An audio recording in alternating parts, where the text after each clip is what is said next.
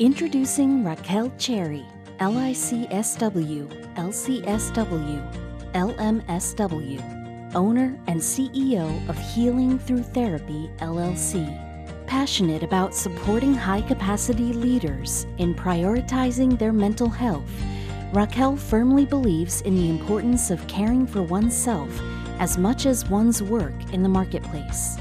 She understands the challenges faced by individuals and strives to empower them to embrace life's obstacles and achieve their highest potential.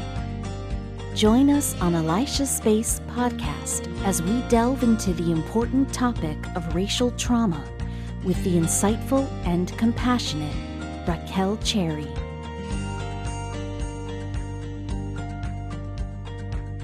Welcome, audience of Elisha Space. I want to let you all know how excited and happy I am to have you join Elisha Space today. These things are not taken lightly, and you are so, so appreciated.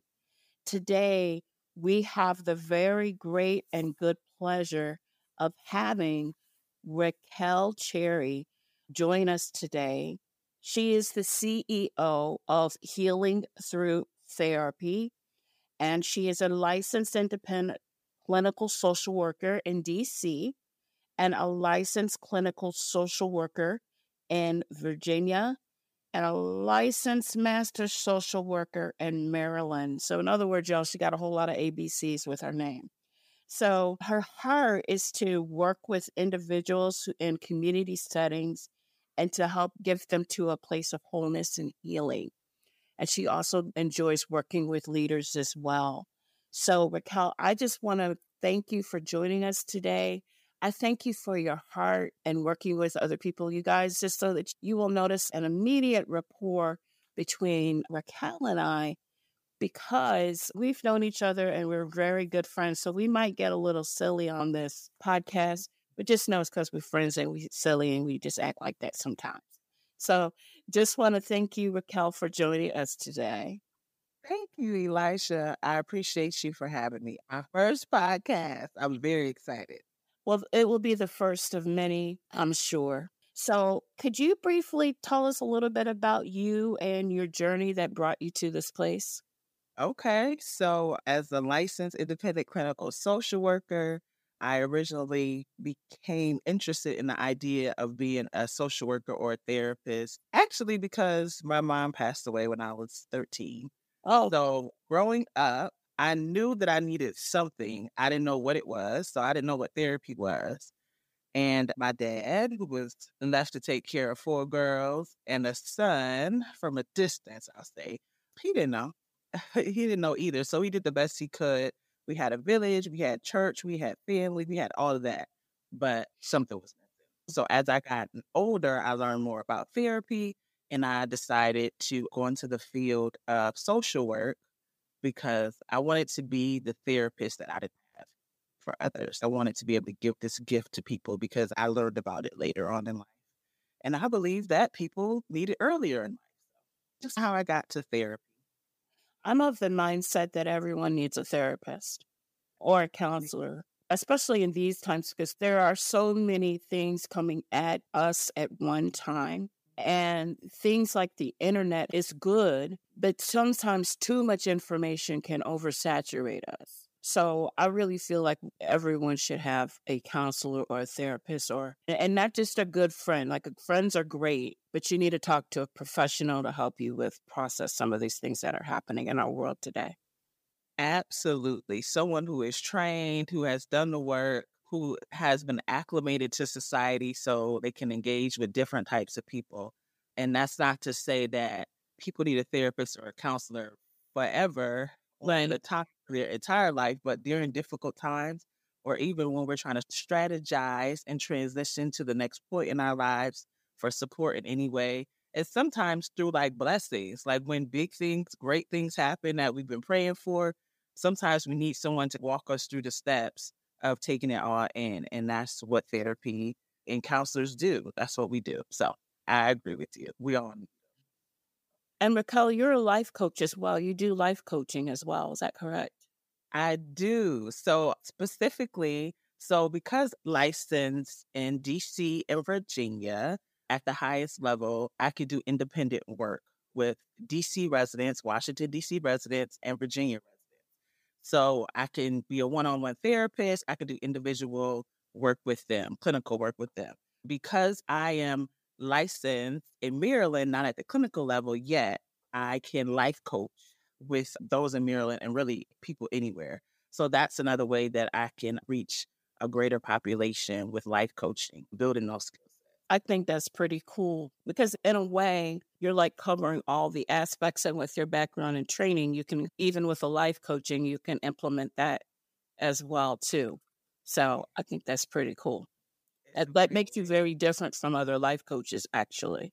I appreciate that. This it's a way to definitely connect with the larger population. And yeah, I mean, originally I didn't even consider it, but it's been working well for me. So. So, what types of challenges have you been seeing in the arena of mental health that people are facing at this time? What types of challenges are you coming across?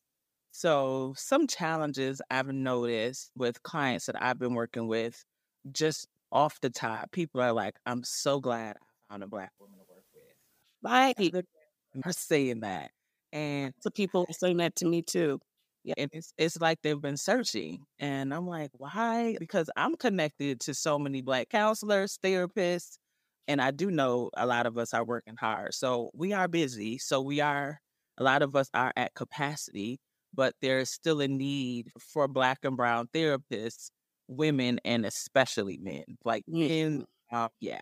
It's, there's a shortage in black men therapists, brown male therapists and as a Black woman, I understand the importance of being able to look at someone who reminds me of me, not having to explain every detail in the culture. Of course, everyone has their independent experience, but if I want to wear a twist out, and I'm talking about how hard it was to manage my hair this week because I did a twist out, then it was 100 degrees outside, it sweated out by the time I got to the event that I was going to the networking event. I want somebody to understand that. I don't want to have to break down how my hair is different than another culture's hair and this is what we do. All of that is getting in the way of the actual reason we're here, which is therapy.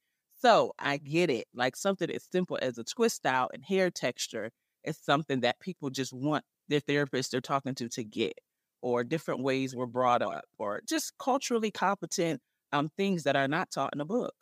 They're not taught in a book. You can't beat culture. It's a couple a few years ago. I went to a comedy club. It was a, like a co- comedy club and had dinner, and it was right after COVID, and they started doing the lift, the lifts of the restrictions and things. I can't tell you how happy I was to walk into that area and smell cocoa butter and shea butter. I'm okay. Exactly. That is not something you can like say to somebody and they'll get. It's a pure altar up in that spot. Well, be, but it's true. You're like, oh, okay. So my people, they're in the building. I knew I was in the right place. I didn't even realize how much I missed the connection and the community of just being around us you know what I'm saying? So, and that's not to alienate other communities or other cultures. It's just as a Black woman, as a Black female, there's just some things that I can say and do that other cultures are not going to get. And I think it applies to others as well. So, mm-hmm. yes, we get excited over cocoa butter and shea butter.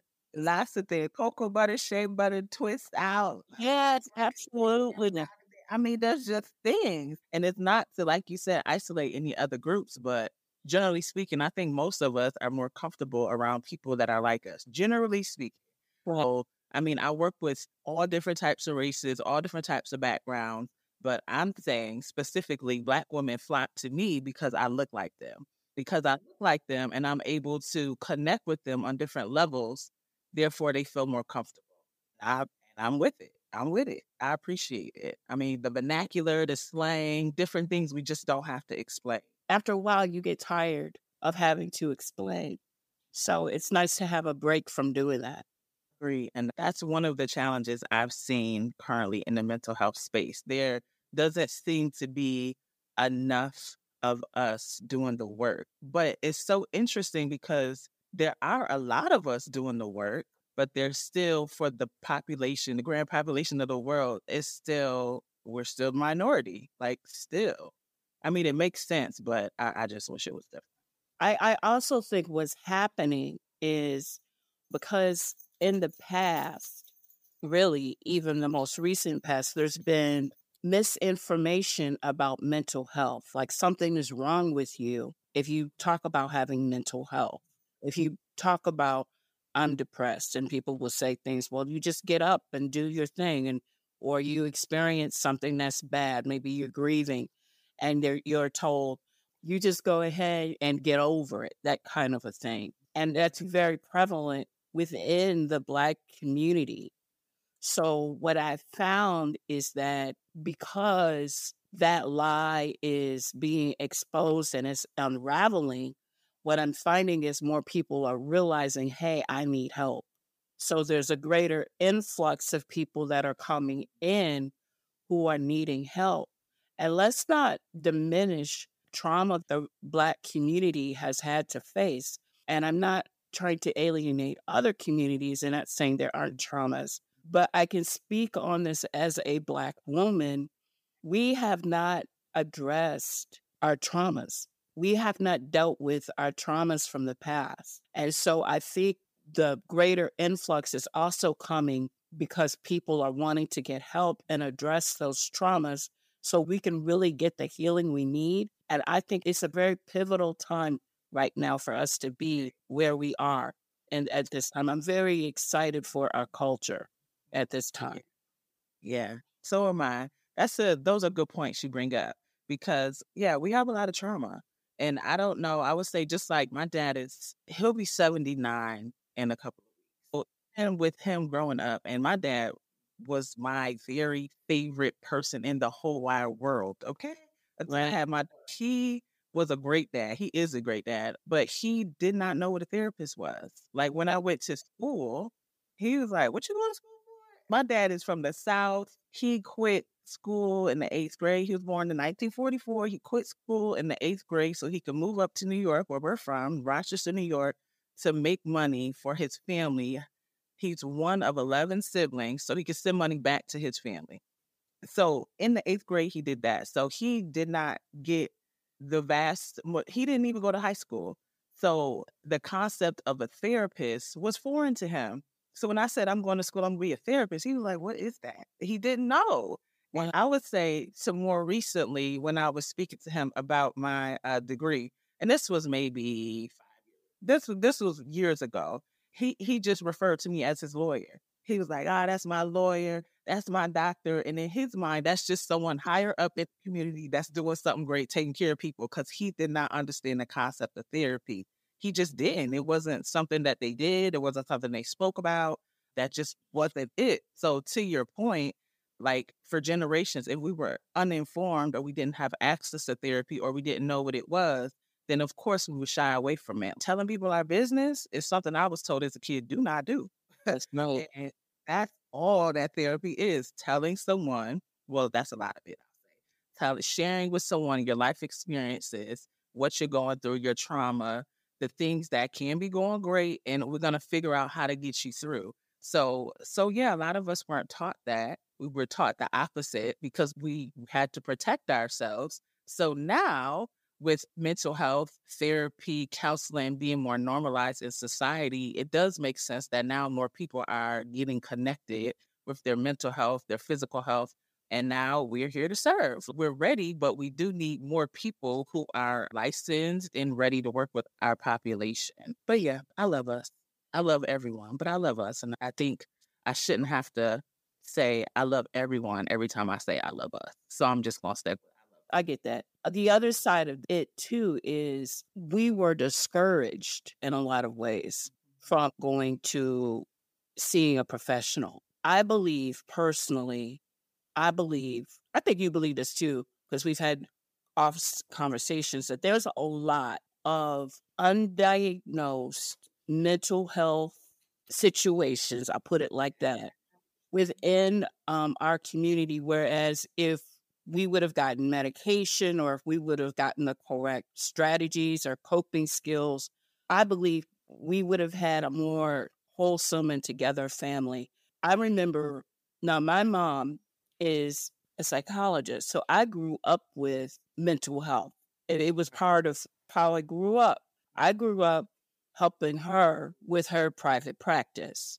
When I was like in college and when I, I was like outside of my circle, really, I began to realize that a lot of people within the Black community would literally say and think, well, that's not for us. That's for other cultures. That's not for us. Mm-hmm. I'll even be bold and say, that's for white people. White people get therapy. We don't need therapy.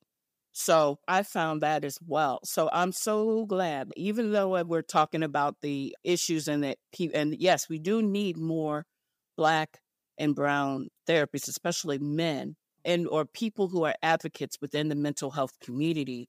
I'm so glad that there's like this awakening that's occurring because it's going to make it better, not just for us, but for future generations, because we're now really starting to deal with those issues, those great, deep seated issues that have held us back for so long. So, yep, generations to come for my daughter, for my grandchildren, and, and for generations to come. It's important. Yeah, it's so important. What would you say regarding self care? What does that look like? how, how do you feel like it has helped a person's well-being when they're from the lens of mental health oh, okay so self-care is essential i think a lot like if you go on social media we always talk about social media but it is a thing there are lots of people demonstrating how they care for themselves i think it's important to know that everyone's self-care regimen can be different because we need to care and love on ourselves in different ways, but it's essential. Often because I'll give an example. A single mom who has one or more children, she's working, she's got to cook, she's got to make sure the bills are paid, she's doing this, she's doing that, or an executive or a doctor. I have some clients who are I work with a lot of clients who are high capacity. So they're they're working 10 to 12 hours a day.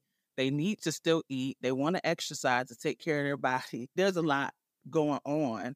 So the work demands often overshadow taking care of their body. So self care is essential. So even when I said, I just gave that example, like exercise is a great self care regimen. One, because it's taking care of your physical health, but it's also helping with your mental health because often like anxiety. So for us to do something physical with our body we're literally working that anxiety out. That's how I explain it in layman terms. So that's taking care of yourself in more than one ways. But we have to learn specifically how to care and love for ourselves. If you don't know how to care and love for yourself in any type of relationship, like a parent to a child relationship, a romantic relationship, a platonic relationship with a friend, people can misuse you or you can allow yourself to be misused and mistreated or overworked if you don't know how to care for yourself. If you can get yourself back to calm, to peace, to joy through exercise, some people like for me, I need lashes and I need hair done. I need, I, there's just certain things. That's the basic level of self care. Reading a good book, going to the spa, getting a massage, be like quiet time to myself, taking vacations, being able to see the world when I can. Those are different levels of self care that I need to replenish myself. Like any body of water, at the beach, the beach is always the place for me. If I'm overwhelmed and I could drive to a beach, like that's why I love the summertime so much. It's just, it's calming, it's healing, it's all of these things. We have to be able to take care of ourselves. And if we don't know, it's cool. We can find it out in therapy or counseling but we have to be able to do the things that will help us sustain us as we move through life into our next. So it's essential. Self care is important. A lie that I think has also been encouraged, I think it's starting to become more unraveled now, but in the past that has been encouraged, is that if you do self care, you're being selfish. Oh. And and a lot of times what I've explained to people is because I work with a lot of people who are who are Christians, but I see everybody, but still uh, I work a lot of Christians are drawn to me. And so a lot of times I'll use that scripture that talks about the commandments where Jesus said, The first commandment is this love the Lord your God with all your heart, soul, and mind. And the second commandment is love your neighbor as you love yourself. So you can't effectively love others until you show love towards yourself. And that's like a aha moment for so many people because in the past it was taught, well, it's God first, the other person second, and you're third. When in actuality, as long as it's not from a place of pride, it should be God first, taking care of yourself second, and then loving others third. So, what are your thoughts when you've come across that? Because I'm sure you've heard that as well. Prioritizing others over ourselves and feeling like you're being selfish. So, I've, I've definitely heard it. When people say self care is selfish, I mean, selfish, selfishness has a negative connotation to it. So just don't use the negative word. Just don't say it's selfish. It is prioritizing yourself. That's how I present it to clients. You have to, just like you so eloquently quoted those Bible verses, Miss Eli, you have to prioritize. You, she broke that Bible down, okay? we have to prioritize ourselves. It is selfish. I mean, I don't, selfish to me, it can seem like a negative word, but self care is not selfish. It's prioritizing yourself myself, I am a single mom of a 17 year old. I had her leaving. But at some point, I had to say, okay, it's time for me to take care of myself. When I was going through my master's program and I was dragging her to class with me because I didn't have a babysitter or I couldn't afford it, like I spent the whole day with my child. I made sure she was in the bed by uh seven o'clock on the dot. No, eight o'clock. It was probably about we started about seven, about eight o'clock on the dot. So I could have the rest of the evening for myself, the last two hours. Like you have to prioritize yourself. And this is something you learn because once you continue to give and you have no time for yourself, you lose yourself. Mm-hmm. So as a parent, if my door is closed, you need to lock on my, you need to knock on my bedroom door before you come in the door because this is my space. Yes, child, you can come in. I love you. Just knock because it's my space. So that's me prioritizing me even within my home. So I know when when kids are young, it's very hard. They come in the bathroom with you. They do this, they do that. But parents could set up systems to where kids know, nope, if mom's in the bathroom, you can't come in here. That may take time. They might get to age four or five or whatever it is. I think could be done younger, where people can prioritize themselves. So if you we want to say self care is selfish, it can be but it's what you need. It's it's fuel to get you to the next step. It's strategy. Like you have to do this if you want to be successful. And I think if we look at a lot of the famous people that we see, everyone says take care of yourself. And they all they usually have a story about how they didn't take care of themselves and they had some kind of medical event or mental breakdown, as somebody might call it, or awakening to where they're like, oh, I need to take better care of myself. That's what Drake's doing right now. It happens. I mean, it happens. We're people, like our bodies are not machines. We cannot constantly go. Even though in my 20s, I did a lot of things and I could feel like I could stay up to two in the morning, go to work at seven. These are different now. You have to prioritize yourself and we have well, in fairness, what we do in our twenties is a lot different from what we do when we're older. We have more qualities when we're older. We're seasoned now. That's right. Oh, listen, I'm not claiming season now, but I'm definitely down my not in the twenties. Yeah. Well, uh, when I think about, yeah, I could do more. I could stay up until two or three o'clock in my twenties.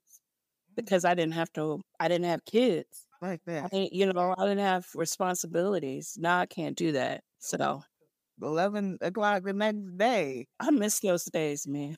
Because right now it's like a 5 a.m., 6 a.m. schedule. That's what I'm on. Mm-hmm. But you know what? It, it's the season for everything, right? So won't be forever. I, in regarding self care, and especially as I think about the the Black community, I really think it's important to folk for um, self care. And part of the reason for that is, and I mentioned the Black community, but my mind is going other places too. I think about people that I've seen for couples counseling. And when it's been some unhealthy things going on within the relationship, what I found is there's this dynamic of one partner or both partners falling into a place of codependency and not doing the self care. And then they're trying to figure out, well, how did we get here? Well, part of the reason is because you lost yourself in the relationship because you weren't doing the care for yourself. You weren't establishing those boundaries for yourself. That's what I was going to say boundaries. Yep. So self care helps you to build boundaries and helps you to define what is important to you because it's very hard to be in a relationship. I'm of the opinion personally that if you're not in a place of showing yourself self care, maybe you should be in a relationship because that person cannot be everything to you. That person cannot be your identity. It's impossible. It's impossible because it will be an unhealthy relationship. How can you, if you don't take care of yourself, how can you tell someone what you need or how to take care of yourself? Like seeking therapy and going to counseling is self care you are maintaining yourself. You are checking in with yourself. You're learning about yourself. It's important. So I really think that the combination of, as I had mentioned before and touched on that topic about the Black community, I also think overall we're doing a better job now when it comes to self care. But in the past, I don't think we did a good of a job of taking care of ourselves. You know what I mean? And self care for us, how do I say this? Self care for us is not just doing our nails and doing our hair because most of the time we pretty much on point when it comes to those things. That's true. But I think self care for us also is defining and speaking our boundaries and telling our truth in a space where people are respecting the boundaries that are there. So setting the boundaries and maintaining the boundaries, which is a whole, a whole, I would say another thing. Like you can set a boundary, but when people come against your boundaries, they push up against your boundary, you need to be able to maintain the boundary. And if that person can't respect your boundary, they are no longer allowed within your whatever space, circle. Like they, they don't have the capacity to abide by the boundaries.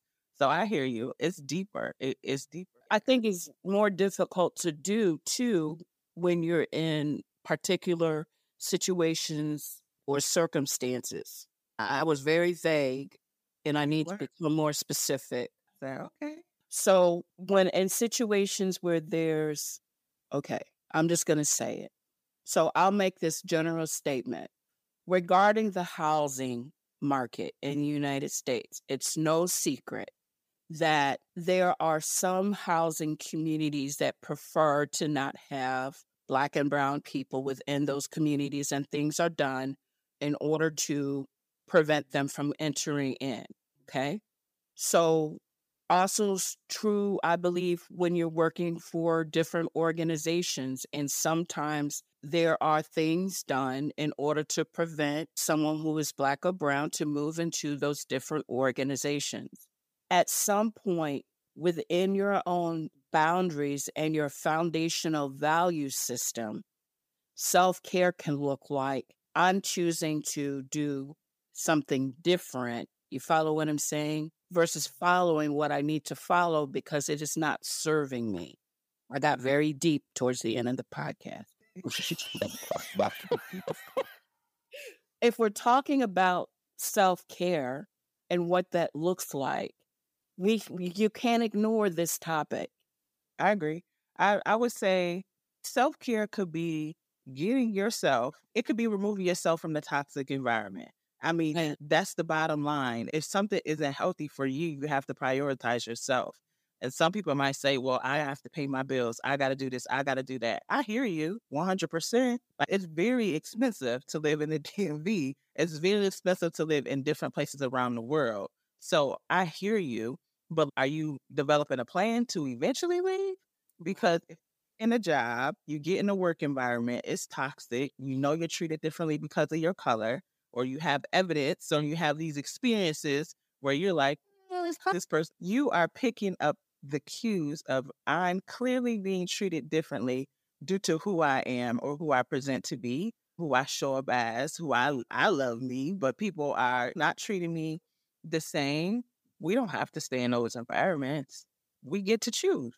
Now we get to choose how to transition out of this environment into another one. Maybe you don't get up and quit your job without having another job in place. That wouldn't be wisdom. But you don't have to stand for this. Maybe you go to HR. Maybe you try to change a policy. Maybe. But you can also set up a plan to, to exit because it's, it's going to be pretty hard. Nah, I'm not even going to say that. What I'm going to say is prioritize you. Your job is not to change the mind of everyone on the face of the earth. At least that's how I see it. My job is to prioritize. I don't have the capacity to do this. I'm here to do a job. If I'm here to do a job and the people at the job are treating me a certain way or whatever, I have to prioritize me. So let me develop a plan.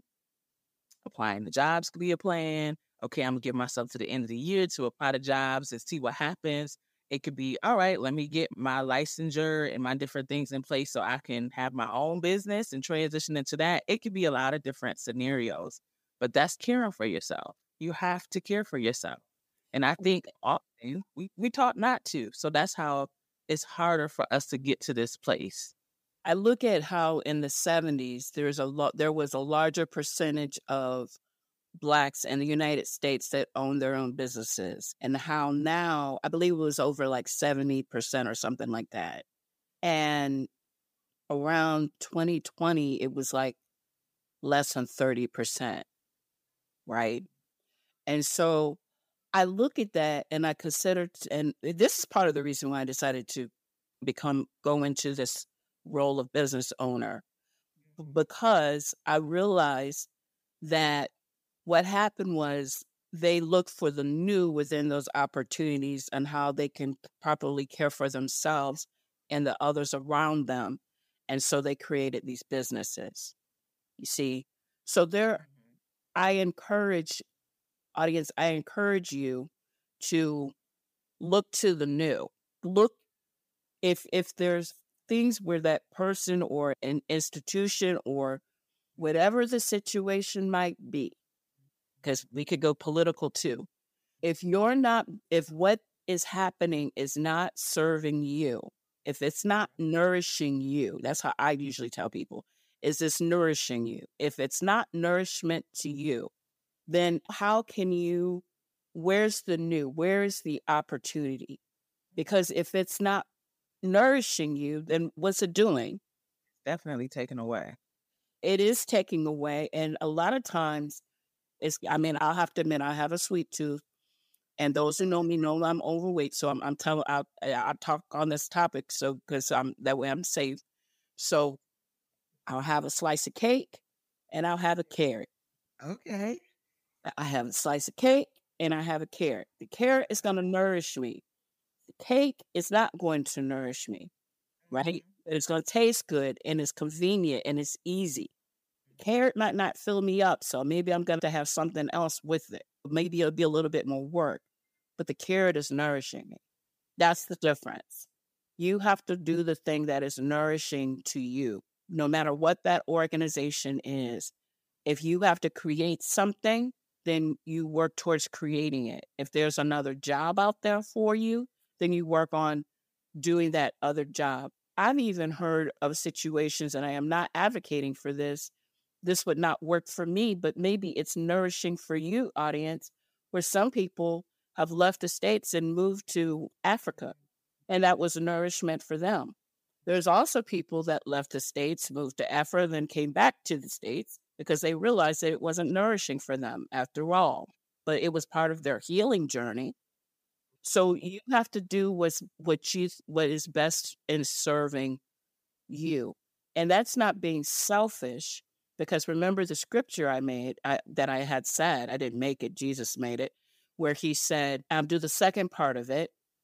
Most people don't have the problems with the first part love the Lord your God with all your heart, soul, and mind. And then the second commandment, I think we have a hard time with, is love your neighbor as you love yourself.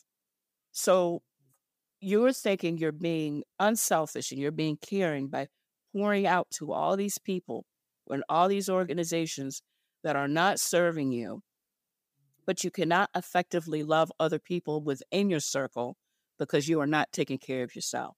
Sometimes self care is simply doing a check on who's there on, on who is in my life that's serving me and is nourishing me and is worth the and is worth that even the time to build a relationship with. So that's why I say sometimes self care is a heavy topic, and it can look different to different people. But with guarding the community and the culture of the Black community, I think it can look it looks different. So, yeah, it matters who's in your serve.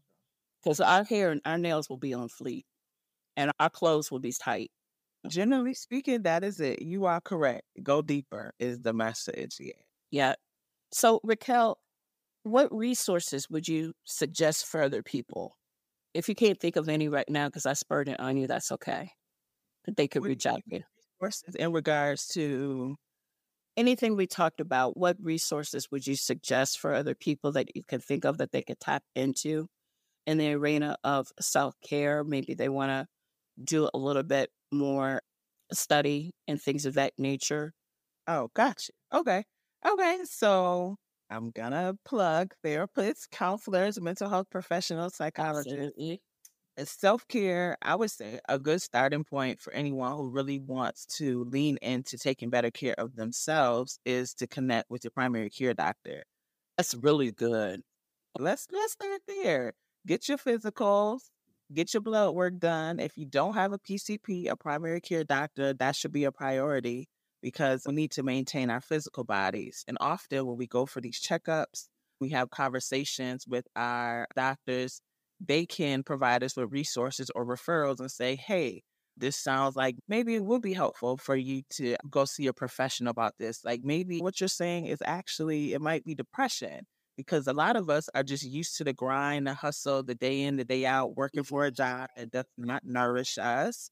We're just working to pay the bills. And after doing that year upon year, or trying so hard to please a boss, a supervisor, prioritizing this job, we don't realize that we are actually depressed.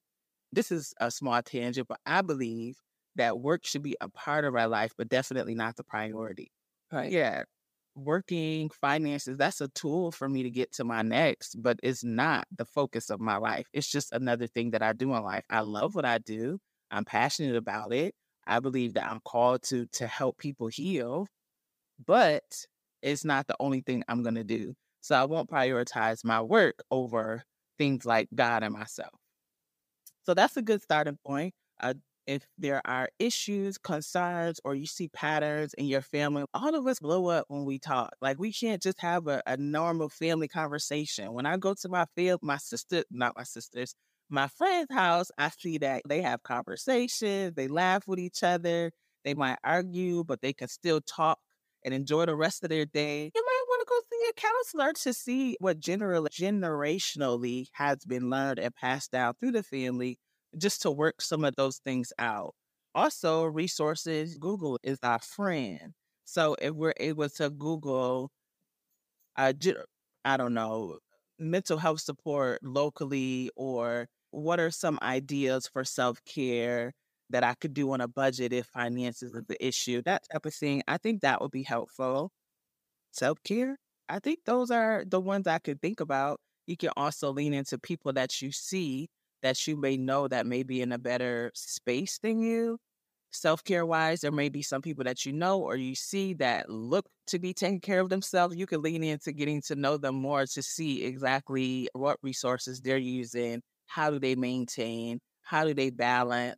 Well, I don't really use the word balance because I think we have to prioritize different things at different times. So I don't know if balance is a word, but like, how do people go through their day and do all the things that they do work, exercise, take care of family, or not take care of family, but enjoy their lives, do all of these things in the day and still enjoy it and love themselves? You can lean into people and have them mentor you through those seasons those are some ways. Raquel, what I find amazing about you is, and I'm uh, y'all, I'm being very sincere.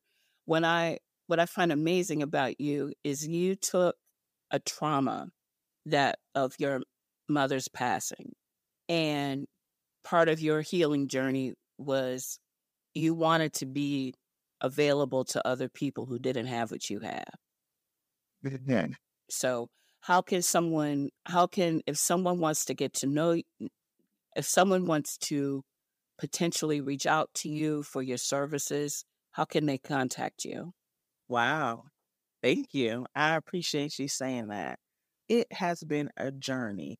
And if I could just speak a little more about that. Yeah, go ahead. Yes, go ahead. So, what I'll say is not to stay on this topic for too long, but mm. okay, my life experiences have influenced my ability to connect with others. Like, we go to school, we're we're taught different strategies and research and topics on how to conduct therapy with people, psychology, all of those things. But life experiences, that's not in the book. It's not in the book. How to go through grief, and you're the only one in your family who wants to actually address this grief. I'm not saying that's my experience. I'm just saying generally, like that stuff is not in a textbook. So experiencing loss, being in relationships, pushing myself past what my body could actually physically take. Like I'm speaking from a place of experience. So, and then learning how to set boundaries and maintain those boundaries. And even though people or family or friends don't understand the boundaries, like me still enforcing them, those type of things, life experiences. So those, in addition to my coursework, life experience has taught me a lot. So, so I do enjoy working with people as they learn how to prioritize themselves and heal from life challenges and traumas. And a way that people can get in contact with me, I have a few, is through my website. My business is called Healing Through Therapy. My website is Healing Through Therapy LLC.org. My Instagram is Healing Through Therapy LLC under, and those are the most, the easiest ways to get in contact with me. Yeah.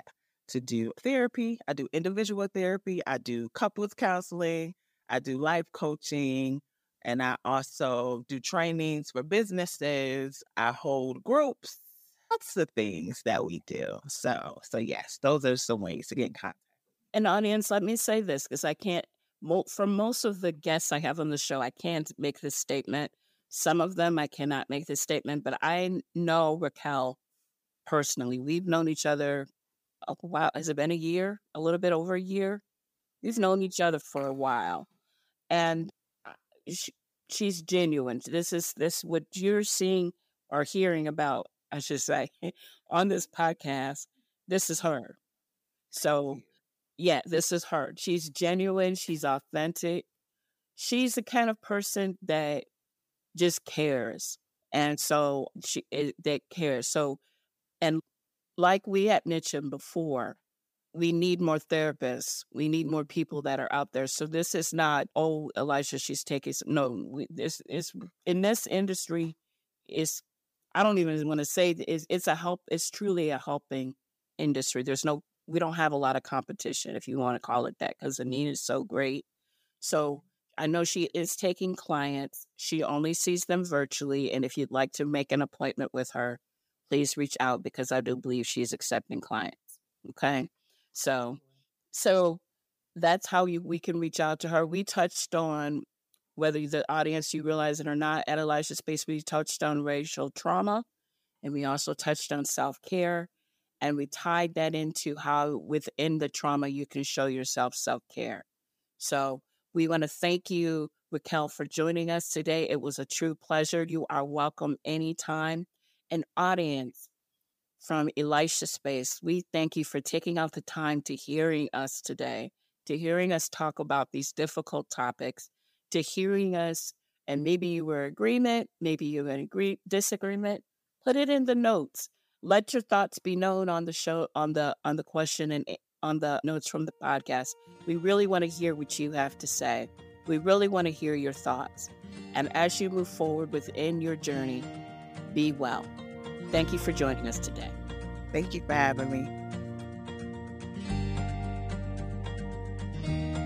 Thanks for listening, and we hope you'll subscribe so we can keep the conversation going.